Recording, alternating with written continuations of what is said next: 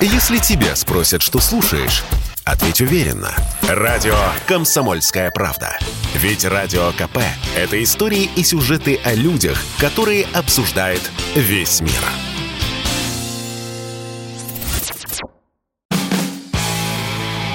Автоньюз. Совместный проект Радио КП. Издательского дома «За рулем». На недавнем совещании с правительством президент страны сказал, что необходимо внимательно следить за ценами на автомобили. Все все понимают, откуда берутся эти цены, сказал Владимир Путин, и выразил мысль о том, что автомобили должны стать гораздо более доступными. С вами Максим Кадаков, главный редактор журнала «За рулем».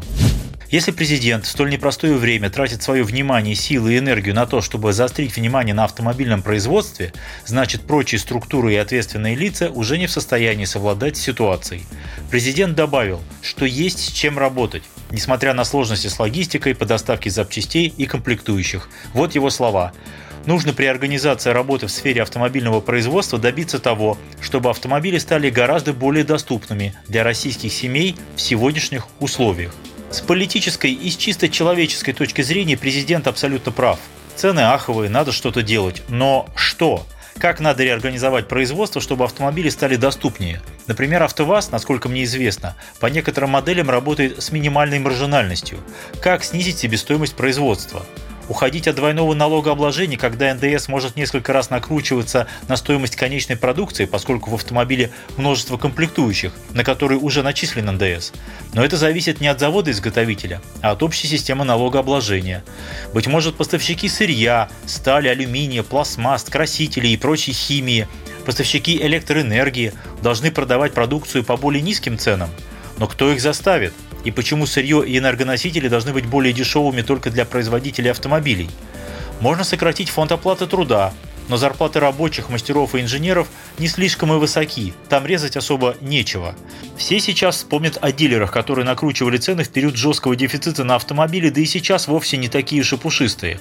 Да, их бы тоже не мешало приструнить. Но все-таки речь шла о производстве, ведь дилеры накручивают дополнительное оснащение и прочие услуги именно на отпускные цены на автомобили. И пока ни китайские производители, ни серый ввоз машин по альтернативным каналам, которые почему-то называют параллельным импортом, ничего принципиально не изменили. Автомобили продаются за баснословные деньги. Даже само понятие «народный автомобиль» звучит теперь издевательски. Народный? За 2 миллиона рублей? Цены уже уперлись в потолок, именно поэтому продажи не растут. Мало того, что цены высокие, так еще и реальный покупательский спрос заметно просел. Не желание купить, не мечты. Желание это и мечты есть, а реальная покупательская способность, подкрепленная живыми деньгами. Кредиты тоже стали дорогими, и все прогнозы говорят о том, что в будущем году продажи новых автомобилей едва ли серьезно превысят объем продаж в нынешнем году.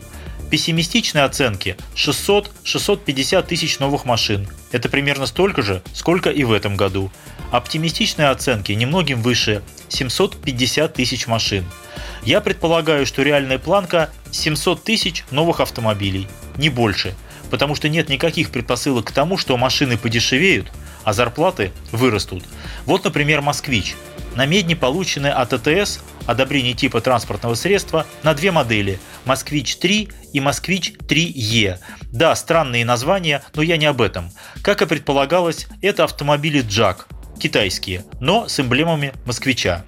Москвич-3 – это бензиновая машина, атмосферный мотор 1.6, 109 лошадиных сил или 1,5 литра турбо, 149 лошадиных сил, только передний привод и только вариатор с возможностью ручного переключения квазипередач.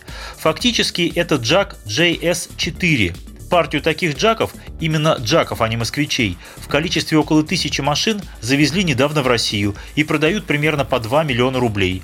Так вот, точно такие же машины будут в Китае слегка разбирать, снимать мотор, коробку, подвески, бамперы, упаковывать, привозить в контейнерах в Москву и собирать обратно. На выходе минус растаможка, это 15% от заводской китайской цены, но плюс расходы на логистику, на содержание московского завода, на зарплату нашим рабочим. В итоге имеем примерно тот же ценовой расклад, то есть «Москвич-3» будет продаваться примерно за 2 миллиона рублей – может, чуть дешевле, может, чуть дороже. Многие ли потянут такую цену? Думаю, ставка будет сделана на флитовые продажи. Машины в такси, в каршеринг, в госструктуры. Частники, конечно, тоже будут покупать, но немного. А «Москвич 3Е» – это точно такая же внешняя машина, но это электромобиль. Батарея емкостью 187 ампер-часов, электродвигатель мощностью 50 киловатт, объявленный запас хода 410 километров. В реальности, конечно, будет меньше. Время зарядки в быстром режиме 45 минут, в медленном режиме 8 часов. В общем, все в точности, как на таком же электрическом джаке, вплоть до производителей электромотора и батареи. Только эмблемы наши, и можно смело предположить, что электрический «Москвич 3Е» будет дороже, чем бензиновый «Москвич 3». Много ли их продадут по таким ценам? Не думаю. Можно ли предпринять какие-то волшебные действия, чтобы резко снизить цену? Не уверен, но очень хочу ошибиться. С вами был Максим Кадаков, главный редактор журнала «За рулем». Не унывайте, еще поездим, в том числе на электромобилях российского производства. Автоньюз. Совместный проект радио КП. Издательского дома «За рулем».